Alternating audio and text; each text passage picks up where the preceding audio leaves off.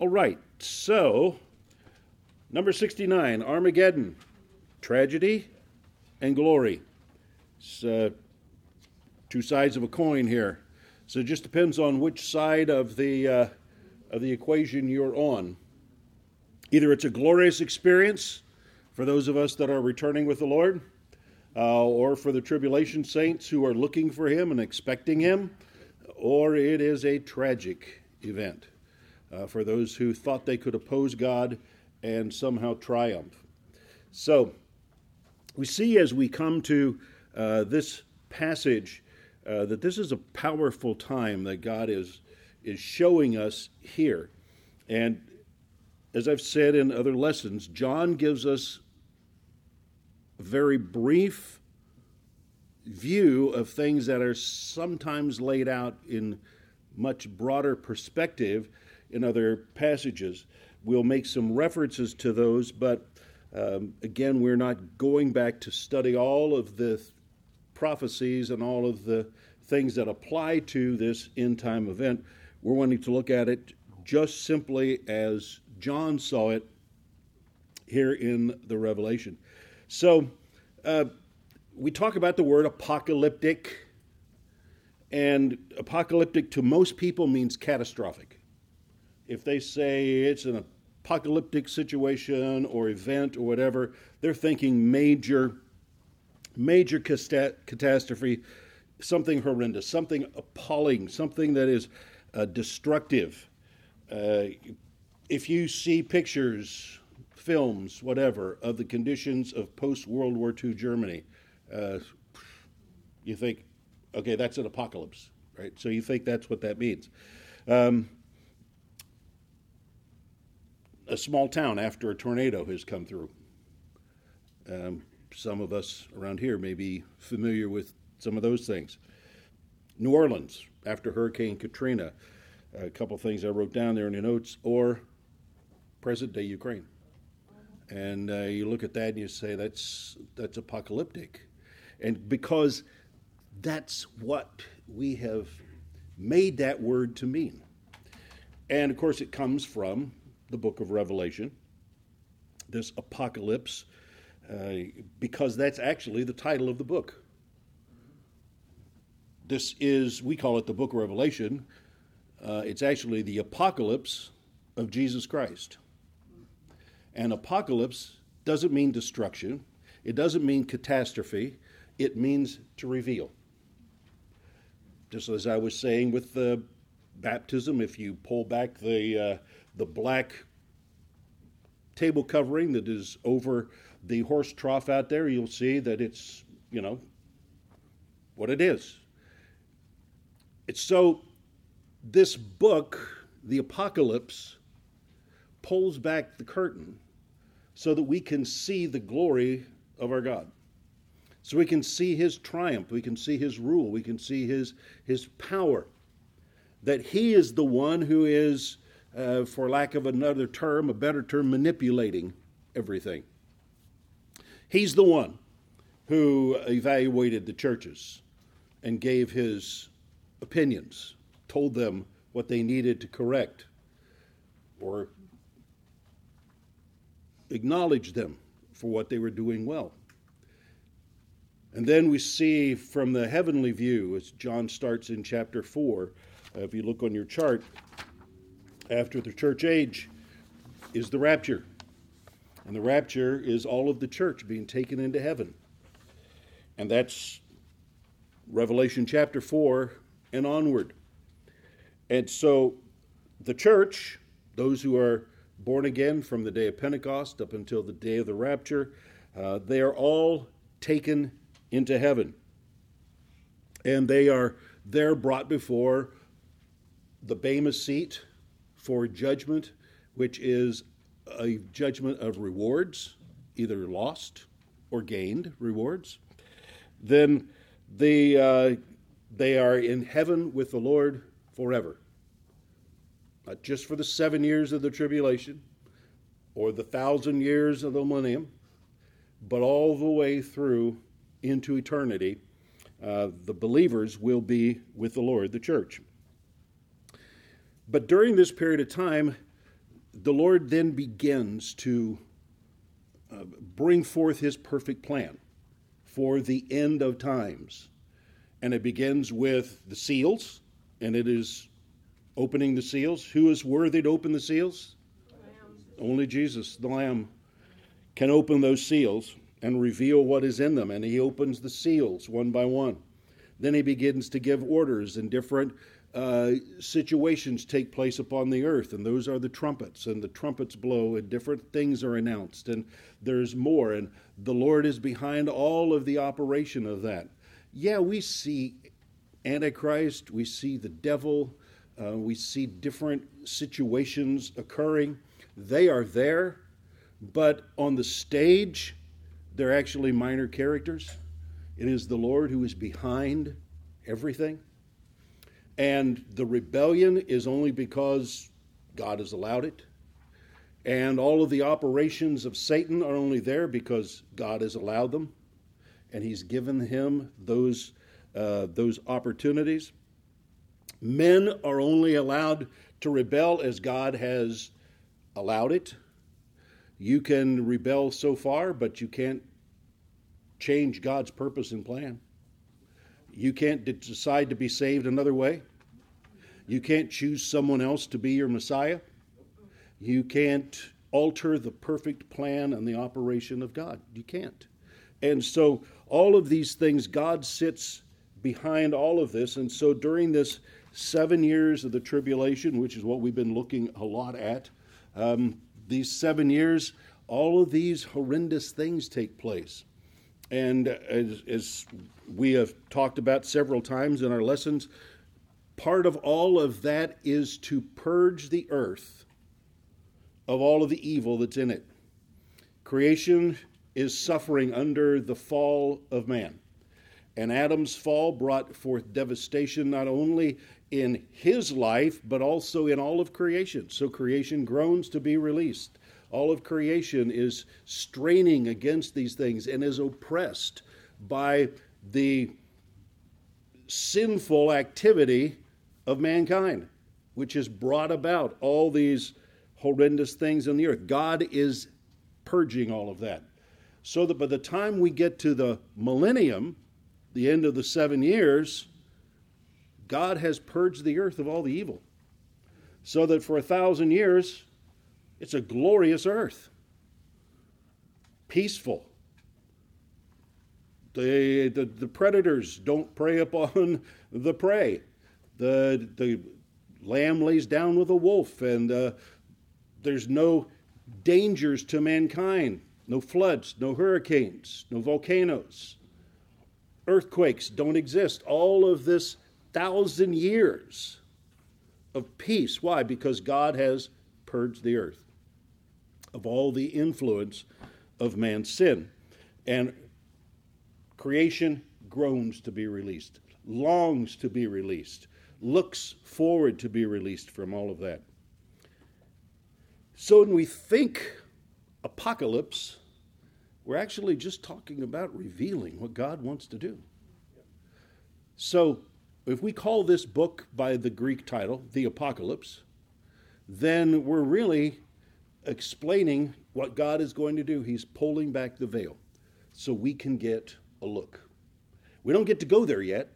Just because you pull back the veil doesn't mean that you get to be there. You pull back the curtains and you look outside doesn't mean you get to go outside. You're still under COVID, whatever, quarantine. Yeah, so you know, you can't go out there, but you can look.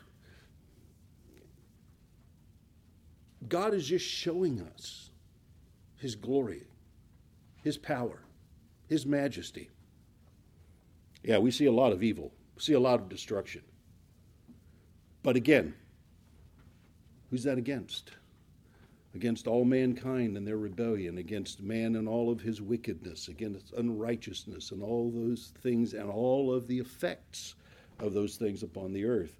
So this apocalypse brings forth this time. Is there destruction during this period of time? Yeah. Are there catastrophes? Yeah. But that's not the purpose of the book. The purpose is to reveal Jesus Christ. Now, when we talk about apocalypse, we come to Armageddon.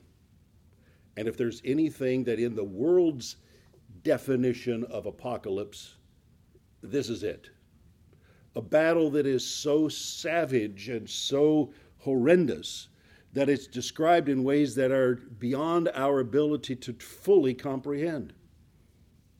But a battle that's over in seconds. So, we read this story. Revelation chapter 19, verse 17. Paul said, "Then I saw an angel standing in the sun.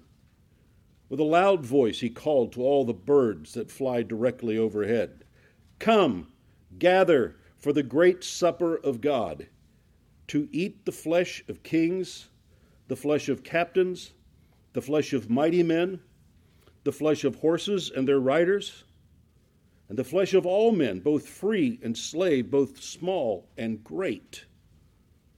And I saw the beast and the kings of the earth, with their armies gathered to make war against him who was sitting on the horse and against his army. And the beast was captured, and with it the false prophet, who in its presence had done the signs by which he deceived those who had received the mark of the beast and those who worshipped its image. These two were thrown alive into the lake of fire that burns with sulfur. The rest," that's all the rest of mankind, except for the believers, "and all the rest were slain by the sword that came from the mouth of him who was sitting on the horse, and all the birds were gorged with their flesh." All right. If in the world's view, apocalypse means catastrophe, that's it. A one-time event that is so overwhelming that there is not a man left standing except those who are believers. Now, if you look at your chart, what happens at the second coming, that is, as the Lord returns in this battle of Armageddon, right? So here we are. So there's the battle of Armageddon, that is the second coming of Christ, and at that same time, all of the resurrected tribulation martyrs and the saints. And so they are all raised from their graves, and they are all raptured into heaven. Those believers who were alive on the earth and lived through the tribulation, or became believers minutes before the second coming, right? Any of those who were believers who are alive on the earth when the Lord returns, they will go into the millennium. And they will be the ones who will be populating the earth and carrying on upon the earth during that time we know as the 1,000-year reign or the millennium. Where's the church? Where are the believers? With the Lord. We're with him in heaven. We're with him as an army following behind him. We don't even get to draw our swords. We don't even get to have a pea shooter. We don't have anything. We've got nothing. We aren't even asked to fight. We're not even invited into the fight. We just watch, and if you blink, you'll miss it because it's over. And then there's the result, and the result is horrendous. Now, last week and in some other weeks, we read from the books of Isaiah, the books of Zechariah, different Old Testament passages about the coming of the Lord, about the battle that he's going to fight. We're not going to go back and look at those again, but if you want to go back in the lessons and look at some of those things, you can go back earlier in this 19th chapter, the verses that start around verse 11. And we talk about all those things that are taking place. And yes, there is a massive army. There are all these nations that are gathered together against the Lord and against his Christ. And there are those, and he is going to wage war against them again with his word. By his words, he will slay them. And the descriptive phrase that is used is he is going to tread the winepress of the fury of the wrath of God. Does God have wrath? Yeah. And the Lord Jesus is going to tread the winepress of that, in the sense as the pictures are shown both in the book of Revelation, a robe dipped in blood, and then from Old Testament passages, especially Isaiah, where his garments are stained, and he's asked how they got stained, and it is because he was treading the winepress, and the blood has covered his garment. So it's a pretty horrific picture. And these are things that are described in some ways that are almost grotesque. How can this be godly? And then there's this phrase, I hope you caught it as I was reading through there, to the great supper of God. Eat the flesh of kings and captains. It's like, what is this? This is not any supper I want to be invited to. You're right. You don't. In fact, no one is really invited to this. They're just left to it. They're invited to the marriage supper of the Lamb during the church age. If you become a believer during the church, you get to be a part of the marriage supper of the Lamb. You are the bride. And during the tribulation, you're invited to become a guest. And so tribulation saints who believe in the Lord Jesus Christ, or believe in the Messiah, if they are Jewish, as they are coming and accepting Jesus Christ, they get an invitation as a guest to the marriage supper of the Lamb. So either you're the bride or the guest, and that's a wonderful supper. This one, not so much. So we're going to look at some of the things that are taking place. First of all, I want you to notice the phrase. We've talked about this phrase several times, but bottom of your page, then I saw. Then I saw. And in the next two chapters, we're going to see this phrase, then I saw, or and I saw, over and over. And the purpose of this reference, then I saw, is to validate the reality of what John is seeing. It's not just some almost ethereal vision. It's not something out there that's mystical and not certain. He saw this. I saw. And John can boldly say, I saw.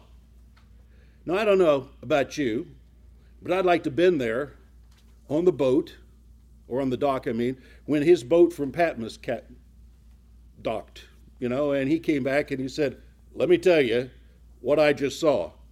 I'd love to have been in that meeting. And I'd been asking more questions, and you know what he would have said? Can't tell you. He saw things he's not allowed to tell us. We read those passages. He saw things that he can't explain. Things he asked the angel about, and the angel kind of explained them, and then it's like, okay, that's more confusing. So there's all manner of things, and John must have been so full of this glorious energy of God. As I told you, I think another time, I recorded the entire New Testament of the J.B. Phillips translation, the New Testament in modern English, and I recorded that. It's on cassettes. Yeah, at least it's not 8 tracks, but actually, no, it has been burned to CDs, but then you still got to index them and find out, anyway. But I recorded it. And recording was a lot of fun. And I remember the morning that I was going to read the Revelation. I'd read it several times. I sat down and read through it so I could say the phrases and say the words and not lose track of things. And I tell you, I got into this, and I felt so energized when I got done with this book. It was, where's the water? I want to walk. You know, where's the wall? I want to walk through. It was a glorious experience. So try reading the book of Revelation out loud to yourself. I mean, just try it. Just do it. You will be amazed at what you find as you read this book aloud. So, he says, this is what I saw. This is what I saw. And so we'll start at the bottom of your page 1. Verse 11 through 16, he saw what? He saw heaven opened. So he sees heaven open. He sees the omnipotent Christ, also called the Word of God. And he sees him as he descends from heaven in all of his glory, followed by this army, too much to number, of people dressed in gleaming white.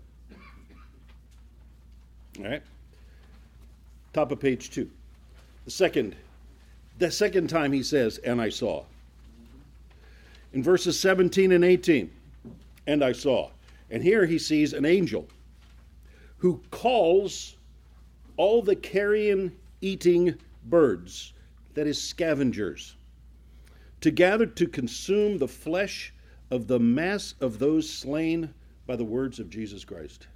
So he calls all the birds to come, and all of those who are scavengers to come and eat the flesh of all of those who have perished at the Battle of Armageddon. And all persons who are not believers, who are alive on the face of the earth at that time, will be slain. That's a lot of people, not just the army. Then in chapter 19, verses 19 through 21, he sees the beast and the false prophet captured and thrown into the lake of fire, which is also called Gehenna, eternal hell. And then he sees all the armies of the earth gathered against the Christ, and he sees them slain by the words that come from Jesus' mouth. The next I saw is in chapter 20, verse 1. He sees an angel seize Satan, who is also called the dragon, the ancient serpent, the devil, and he sees him place him in the bottomless pit. Now, this is not hell. This is like the lowest dungeon before you get to hell. All right, so the bottomless pit, also called the abyss, where Satan will be bound for 1,000 years. Chapter 20, verse 4, I saw thrones being set up, and the Old Testament saints and the tribulation saints were raised to life. So he sees all the Old Testament saints raised to life. They receive resurrection bodies. And all of the martyrs who died during the tribulation, they receive resurrection bodies. And they reign with Christ for the 1,000 years during the millennium. So he sees, how do you see 1,000 years? You have to be sitting in an eternal state where he can see what is taking place over this vast amount of time. And then in chapter 20, he also says, and I saw the rest of the dead, those who are not believers in the Messiah, who were not to be raised until the white throne judgment. All the rest of these who were not believers, who had not accepted the Messiah or Jesus Christ, he sees them all waiting in a place of, I guess, preparation for judgment. Chapter 20, verse 7. He sees to the end. It says, then I saw at the end of the 1,000 years, he saw Satan released for a period of time. And he comes out of the abyss and he goes for a brief time to deceive the nations. And so during the millennium, nations had been established all around the earth, all ruled by Christ, and under Christ, ruled by Old Testament saints, tribulation saints, and we the church. And all of this is being ruled, but there's a period of time when God removes his rule, releases Satan, and rebellion takes place immediately. And so we'll talk more about that when we get to that chapter. And then a great number of those. It's not just a few. It's a vast army of those who have been under the rule of Christ in a state of peace and prosperity and provision for 1,000 years. As soon as they have a chance, they rebel. They form an army, and they come against the holy city and against the Messiah. And with a word, they are destroyed. The battle's over.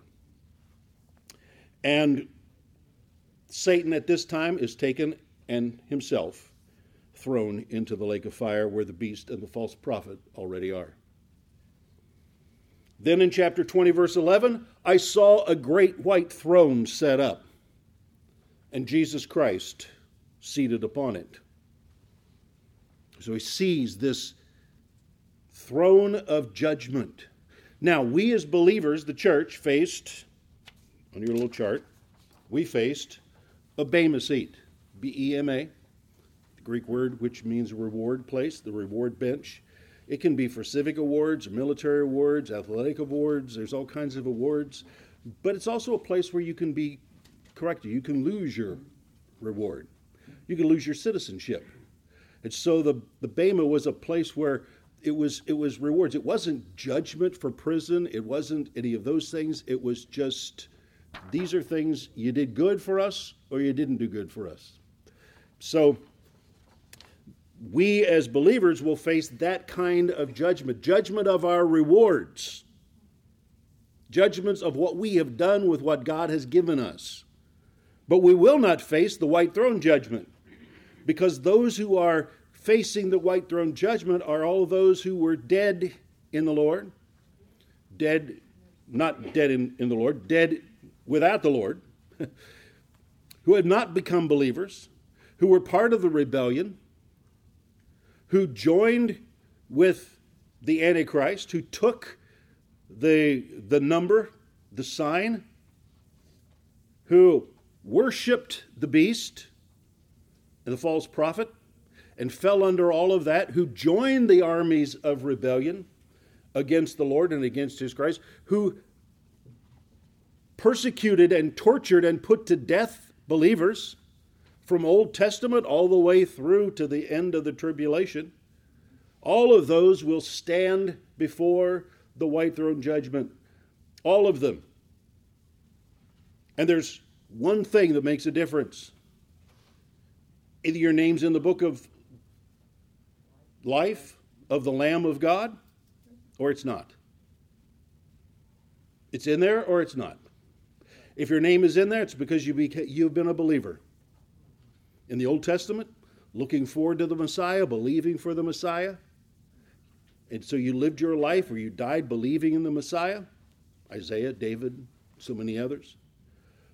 Or during the church age, or during the tribulation, you believed in Jesus Christ, that he was the Son of God, that God raised him from the dead. You believed those things. You are now sealed with the Holy Spirit.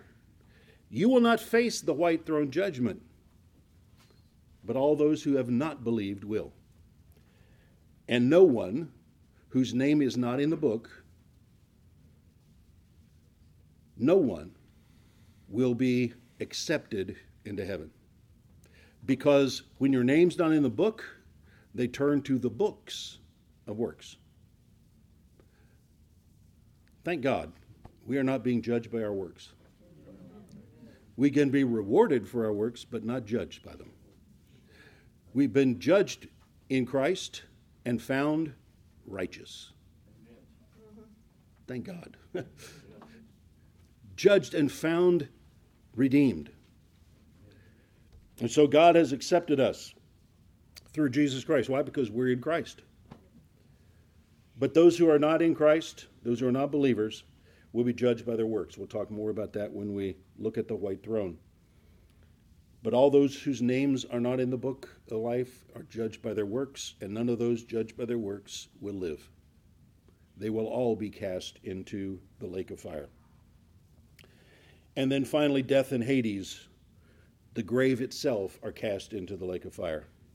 So, that's a lot of stuff that John saw. And that's just these two chapters that are coming. So let's just get a little bit further into the things in the passage from tonight. We go back to chapter 19 and verse 17, bottom of your page 2. I saw an angel standing in the sun with a loud voice. He called to all the birds that fly directly overhead. Standing in the sun almost indicates that he was between you and the sun. So this glorious angel is almost obscured by the sun itself. Do you ever try to stare into the sun? Yeah, it's that time of year. You pull up to a traffic light about 7:30 in the morning, and the sun is right where the traffic light is. And it is nearly impossible. How many's with me on that? And there's not a pair of sunglasses in the world that will let you see that light. So you wait for the person behind to honk or horn at you or whatever. But this angel is standing, and he's crying with a loud voice. This is so that all of the earth will hear. So this voice is to cover all of the earth. With a loud voice, he called not to people, but to the birds that fly directly overhead. Come, gather for the great supper of God, to eat the flesh. Yeah. So what is this? This is universal destruction. This is all those who came in opposition to God, opposition to the Christ, who've rejected God, who have taken the sign of the beast, who have accepted and worshiped the beast, who've rejected Jesus Christ as Savior and Lord. All of those will be slain by the word of his mouth. Not just the army that is coming, but all those. And so this universal judgment, and it's not just in one location. I know we talk about the Battle of Armageddon, which has to do with the Valley of Megiddo, and it's a wide plain in kind of north-central Israel. But you couldn't put all of the population of the earth in that valley.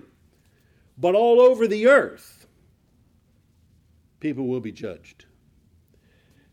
So that his judgment is declared not just for those who were standing right there. Well, I didn't join that army, so I'm good. Not if you didn't believe in Jesus Christ, you're not good. So only those who have believed will stand through this period of time. Now, this same situation is also referred to in a couple other passages in Revelation. Look at the bottom of your page 2.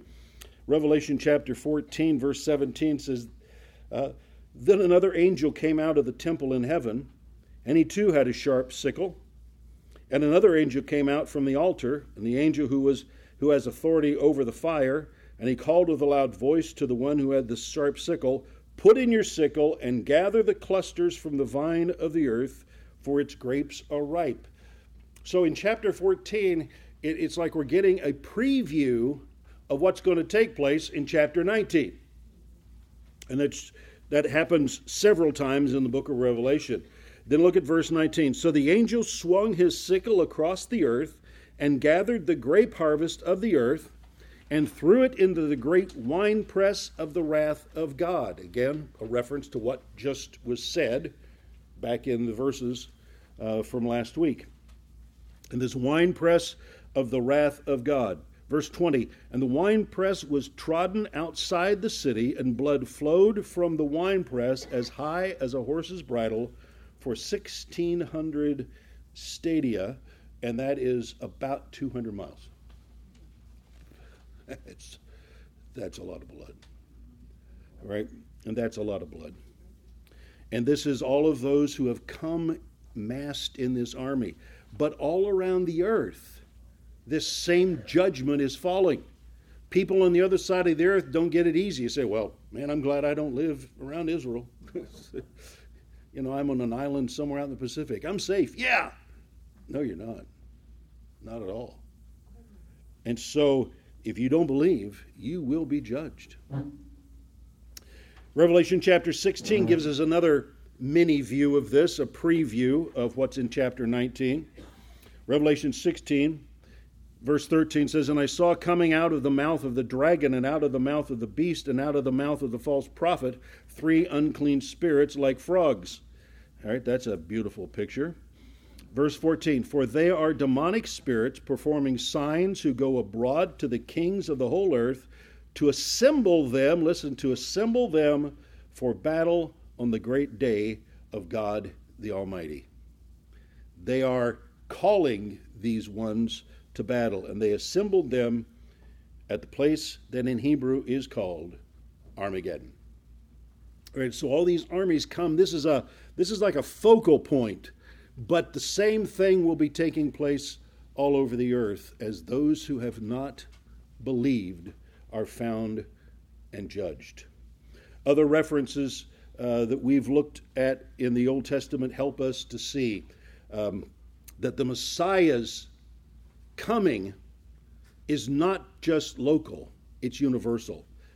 Here are some of the things, my points. The Messiah was proclaimed everywhere. See, the gospel was to be preached throughout the whole earth. Is that true? And so the Messiah has been proclaimed everywhere. So keep that word everywhere in your mind. The judgments of the seals, the trumpets, and the bowls. So we looked at all of those, starting in chapter 6 all the way through chapter 17. We saw all these judgments being poured out one after another, and all these judgments, and they occurred where? Everywhere. It wasn't just in one little location. It was everywhere. The beast's image was to be worshipped everywhere. And so it was declared that he would be worshipped everywhere. His image was put up many places throughout the earth so that he would be worshipped everywhere. The Messiah's return will be seen where? Everywhere. Every eye shall see him. Every eye. And so, again, his return will be everywhere.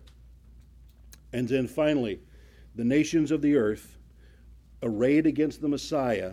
Yeah, the focal point is Megiddo. But the same effect is taking place throughout the whole earth. Their defeat is realized everywhere. The next thing he does is he calls for, I got some coffee over here, just a second, excuse me. That's better. Okay, he calls for the carrion-eating birds. Now we think of eagles, we like eagles, right? We get eagles on our walls, eagles on our rings, eagles on books. We like eagles. But you know our bald eagle, our national symbol? He's more of a scavenger than he is a hunter. Sorry to destroy your image, but it's just true. And if he can steal somebody else's fish or food, he'll do it because it's easier to steal yours than catch his own. So that's just what happens with eagles. I know, those are not the images you want. So I'll move on to other kinds of birds. Vultures. In fact, the word translated eagle in most references in the Old and New Testament is better translated vulture, because they are carrion eating birds. They are the vultures of the earth. The largest bird in the world, the condor, is a vulture. Ravens, quoth the raven. What'd the raven say? Nevermore. Ravens, crows, scavengers. They'll eat anything. And what else? Most of your seabirds, gulls, all kinds of things. They're scavengers. They'll find any dead thing, any garbage. We got seagulls that feed on our parking lot out here. If you leave something, seagulls are there tomorrow morning. What is it with these? They are ridding the earth of dead flesh. So as these birds are called forth, the vultures, he calls them to come forth. And as disgusting as this may seem, the purpose is to eat all the dead flesh, which is incredible amount. Everywhere. And it's necessary to remove all this dead flesh. But God established this from the time of the fall. At the time of the fall, these birds devolved. Can I use that word? They devolved into carrion-eating, flesh-eating scavengers. That's not the way they were created, but that's what they have become.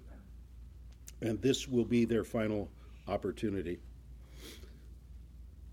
Now, what about this phrase, the Great Supper of God? Well, this isn't like you're going to sit down with God and eat the flesh, and this is not God eating the flesh. This is the supper appointed by God, officially designated by God. God determined that this supper would take place, this consuming of all the dead flesh of those from around the earth. And so this is God's purpose. There was a marriage supper of the Lamb. You could have been invited to that one. But if you reject the Lord and his Messiah, you're not the bride. You don't get to be a guest. You will be outside where there is what? Weeping and gnashing of teeth, right? Great darkness and death. You will find yourself at the Great Supper of God. Revelation 19, verse 18 says, he called them to eat the flesh of kings, the flesh of captains, mighty men, horses, their riders, the flesh of all men, both free and slave, both small and great. In other words, there is no one who is not numbered in all of these who have fallen. The 10 kings who ruled under the beast and under the harlot of Babylon, they're in this group. But so are every smaller king who had his own little nation or his own little kingdom, established his own little place of rule. They're there. Captains of the sea, captains of the ships, all of those. We read that in chapter 17, 18, about all of the ships and captains, them failing. All the mighty men and their horses, all of those who consider themselves great soldiers and combatants and those who have triumphed in battle. Mighty men means they have proven themselves. So these are great warriors. And they came to do what? To do battle with God. But as the song says, your arm's too short to box with God. You don't get a chance. He opens his mouth. I don't know what he said. We were talking about that before. What did he say? It's done. I'm here. I don't know what Jesus says. He says something, and all flesh dies. Wow. That's powerful. What did they do? They gathered to make war. Well, that didn't happen. They didn't get to do a thing. Maybe they fought themselves. Maybe they fought one another. They may have felt like they conquered a lot of people on the way, but they didn't get to win. They didn't even get to have a battle. They didn't get a chance. The war that they gathered for never happened. He spoke a word, and they were done, dead, destroyed. All the armies fully annihilated. Now in verse 20, we find, Revelation 19:20, the beast was captured, and with it the false prophet, who in its presence had done the signs by which it deceived those who had received the mark of the beast and those who worshipped its image. So here's the beast, that's the Antichrist, and the false prophet. And they've been around for a while. You can read other passages about the beast. I put some references there. He's also called the Antichrist. He's called the man of sin. He's called the son of destruction. He's called the lawless one. So all of those different references, most of those come from 2 Thessalonians chapter 2. We can read about his coming forth in Revelation 13, but also in Daniel chapter 7. And so if you want to look at those references, you can follow some of those things out. The false prophet is only mentioned in the book of Revelation. That's the only picture we get of the false prophet. Some people refer to this as the satanic or the evil trinity.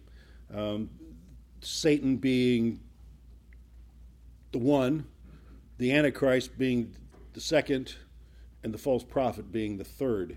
And so the purpose of the false prophet is to do everything to cause worship to come to the beast or the Antichrist. And the Antichrist is doing what? One thing, serving the rule of Satan.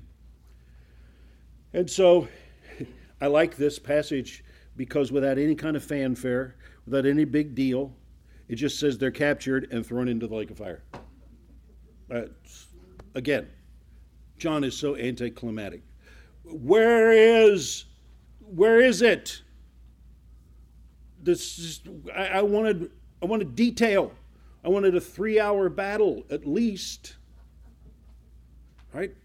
See the Lord of the Rings, the Return of the King.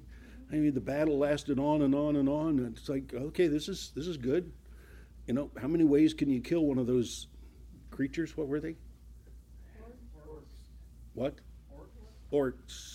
Whatever they were, they killed them all. But you know what? It's not even going to happen like that. It's over. He speaks a word, and it's over. So much for your army. Now, what is the lake of fire? Just a little section here. We will see more about this as we get to the white throne judgment. The lake of fire is, in the Greek language, simply the word lake and the word fire. But in other places, it's also referred to as hell. But there's two different Greek words translated hell in the New Testament. One is Hades, Hades, which simply means the grave. And so Hades is the grave. It's where the unrighteous dead go. The righteous dead go to paradise or to heaven. So Hades, in a sense, is the earthly equivalent of heaven. But then there's the other word, hell, which is the Greek word Gehenna. And it's found mostly in the Gospels. It's hardly used outside the Gospels and the book of Revelation. And so this word Gehenna has to do with the place that burned eternally outside the walls of Jerusalem, the valley of Kidron. And it was kind of like a garbage dump, but they also took the dead there who didn't have money to have graves, and they would throw them in the fires, and they would burn and burn and burn and burn and burn. And so that got to be called the Valley of Gehenna, or Hinnom. So Gehenna means a place that burns with fire. That's what it came to be known as. And this is the word that would be better translated hell, and the other translated the grave, but they don't do it that way. And so they translate them both hell, and you have to try to understand which one they're talking about. Jesus makes reference to this, a place of fiery torment. In Matthew 25, he says, the eternal fire prepared for the devil and for his angels. So he calls Gehenna eternal fire. And here we find that it is a lake full of burning sulfur. That's a horrible picture. Burning sulfur. Now, when I was a kid, they gave me a chemistry set. And in that chemistry set were all these jars of chemicals. And one of them was a jar of sulfur, a little powder. I don't know, one day, had my Bunsen burner going. I thought, I'm burning different things. Let's burn some of this. So I put the sulfur in a little spoon and held it over the Bunsen burner. I watched it melt. I mean, it becomes this liquid, kind of a shimmery, gold, red, yellowish. It's like really cool. All of a sudden, my mother comes running down to the basement, screaming and yelling, because the whole house smells like rotten eggs. So, plus it is poisonous. But I guess that's the reason they don't give kids chemistry sets anymore.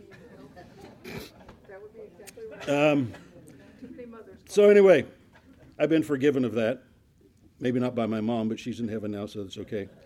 But this lake of fire is just, and it burns with sulfur. It's a horrible place, but it's what? It's eternal. And so we read that this is not a place of temporal judgment. It's a place of eternal judgment. Notice what it says in 2 Thessalonians chapter 1 and verse 9. It says, they will suffer the punishment of eternal destruction away from the presence of the Lord. So being in that place is away from his presence. There is no grace. There is none of God's goodness. There is none of his mercy. There's no petition.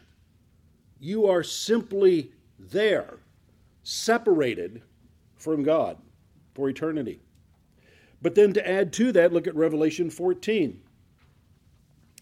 And this talks about those who take the mark of the beast and those who are going to end up here in this place called Gehenna. And it says, and he will be tormented with fire and sulfur in the presence of the holy angels and in the presence of the Lamb.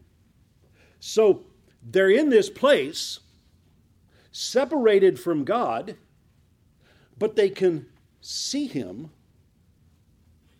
like in another dimension. Can't get there, can't reach him. He doesn't listen to you. He doesn't care about you. There's no goodness, there's no love, there's no grace in his eyes. There's no forgiveness. There's no mercy. There's nothing. But you can see. Take the story of the rich man and Lazarus. The rich man was in the place of torment, but he could see. He could see into where he was. He was separated, but he could see. And so in this place are all the dead. The final verse, bottom of your page. And the rest were slain. That's pretty much says it all. The rest of those upon the face of the earth, those who are not believers. This is just overwhelming. In the world's words, yeah, this is an apocalypse. But no, the real apocalypse is the revealing of the glory of God. The revealing of the fact that he is Lord and God over all these things. The Bible says every knee will bow and every tongue confess that Jesus Christ is Lord to the glory of God the Father. Yeah, they're going to know he is Lord. They're not going to be saved by it, but they're going to know it. And all of those who are not receptive to the things of God, all of those who have lived and had the opportunity, the Bible says it's appointed unto man once to die and then judgment. You've got the years of this life and then judgment. And I'm glad tomorrow night at the youth service, we're baptizing three young people. Hopefully, there'll be more that'll come to the youth event tomorrow night, hear the gospel, the word being preached, open their hearts, receive, and be changed from death to life. And that life begins the moment they believe. Isn't that glorious? But you're given all of your life to make that choice. So, thank God. I know, we made this choice. I'm preaching to the choir. But there's so many that haven't. And we need to keep that on our hearts so that we will reach out to those who need to hear.